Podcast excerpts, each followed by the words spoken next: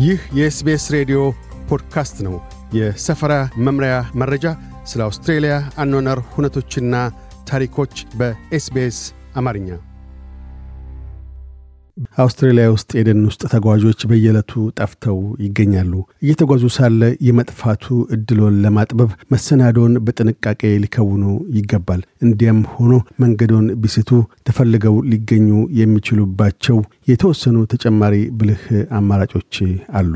95 percent ያህል ሰዎች በጠፉ በ12 ሰዓታት ውስጥ ተፈልገው ይገኛሉ። ይህም የሚሆነው እንደ ካሮ ራያን የኒው ሳውዝ ዌልስ ክፍለ ሀገር ድንገተኛ አደጋ አገልግሎት ባለበጎ ፈቃደኞች አይታክቴነት ነው። ወይዘሮ ራያን የደን ውስጥ ጉዞን አስመልክቶ በሙሉ ስሜት የተሞሉ የደን ውስጥ ጉዞ መሰናዶ ትምህርት ሰጪ ናቸው። ማስታወስ እንዲቻለውም ምህፃረ ቃል አለ። እሱም ያያ ድይ ነው። ይህ የቆመው የሚያስፈልግዎትን የያዙ ያ የቆመው ሊከውኑ ያሰባቸውን ያስመዝግቡ።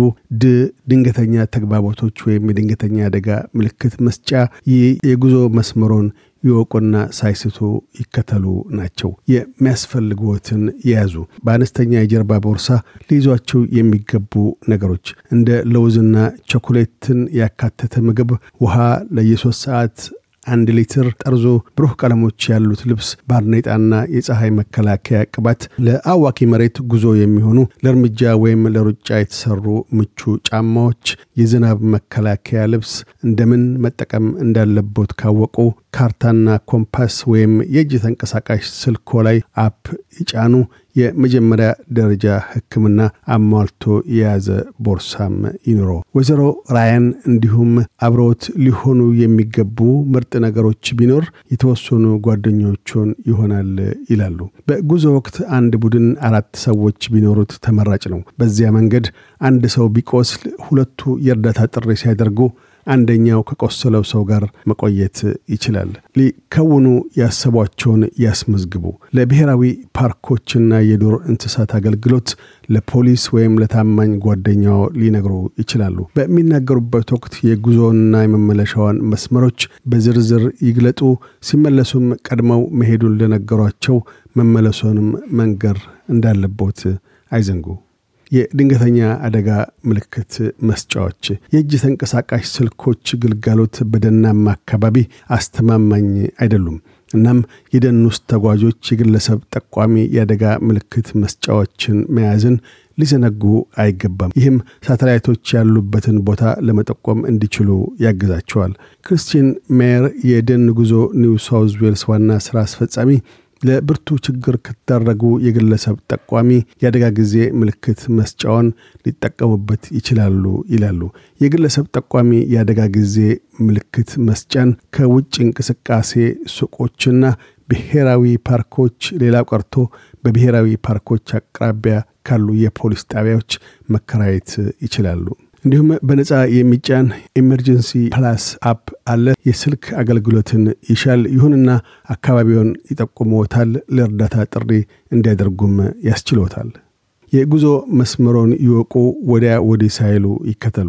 ወይዘሮ ራያን ይህም ማለት ወዴት እንደሚሄዱ በትክክል ማወቅ፣ ምልክቶችን መከተል፣ ካርታዎችን መጠቀም፣ በስንት ሰዓት እንደሚወጡ በማወቅ ግማሽ መንገድ ደርሰው መስመሮን አለመለወጥ ማለት ነው። ያስታውሱ። ወዴት እንደሚሄዱ የነገሩት ሰው አለ። እናም የድንገተኛ አደጋ አገልግሎት ሰጪዎች የት እንዳሉ ስለሚያውቁ ፍልገው ሊያገኙት ይችላሉ ይላሉ። አንዱ ሰዎች የሚፈጽሙት የተዘወተረ ስህተት አግባብነት በሌለው የጉዞ መስመርን መምረጥ ነው። የእግር ጉዞ ጥንካሬ የተለየ ነው። በተለይም ጀርባችን ላይ አነስተኛ ሻንጣ ተሸክመን በርካታ ደረጃማና ገደላማ መሬት ሲገጥመን በሞቃት አየር ደግሞ የባሰውን አዋኪ ይሆናል ያሉት ወይዘሮ ራያን ጥንካሬያችንን በአግባቡ አለማወቅ የተለመደ ነውም ይላሉ። አውስትራሊያ ውስጥ አዲስ የእግር ተጓዥ ከሆኑም ከደረጃ አንድ ይጀምሩ። ከጠፉ ምን ያደርጋሉ? በቀዳሚነት የሚፈጽሙት ነገር ቢኖር ቁጭ ብለው ራስዎን ማረጋጋት ነው። ውሃ ይጠጡ። የካምፕ ማንደጃ ይዘው ያለ ከሆነም ሻይ እንዲያፈሉ በማለት ወይዘሮ ራያን ይመክራሉ። አክለውም ቁጭ ማለት ከሰከነ ውሳኔዎች ላይ እንዲደርሱ ያግዞታል። ያለማቋረጥ ማሰብ ከቶንም ለባሰ መጥፎ ድርጊት ይዳርገውታል። እርግጠኛ ነኝ እዚህ ጥግ አካባቢ ነው ይህንን ነው ካርታ ማግበጥ የምንለው ብለዋል። ባለፈው ለመጨረሻ ጊዜ የነበሩበትን ስፍራ ያስታውሳሉ? ምናልባትም ምልክት ወይም መጋጠሚያ መንገድን ተመልክተው ይሆናል።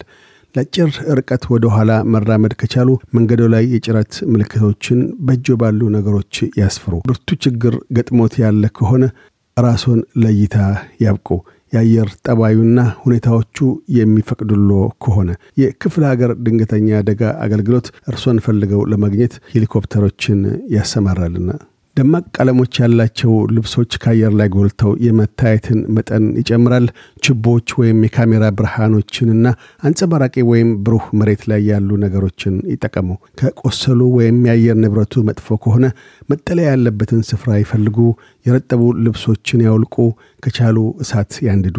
እንዲያ ማድረጉ የመታየት መጠኑን ይጨምራል። የያዙትን ምግብና መጠጥ አውጥተው ይለዩ።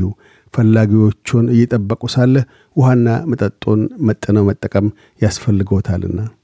ወደ ደን ውስጥ ጉዞ ከማምራቶ በፊት ራስዎንና በዙሪያ ያሉ ሰዎችን መርዳት እንዲችሉ የመጀመሪያ ደረጃ ሕክምና ኮርስን ያጠናቁ።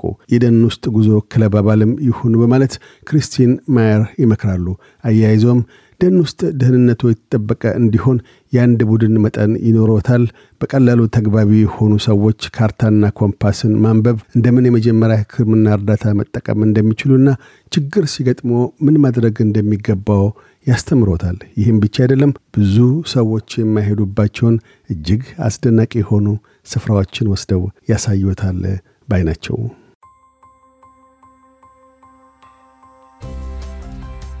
ይህ የ SBS ሬዲዮ ፖድካስት ነበር። ለተጨማሪ የሰፈራ መምሪያ ታሪኮች SBS dot com dot au Amharic ን ይጎብኙ።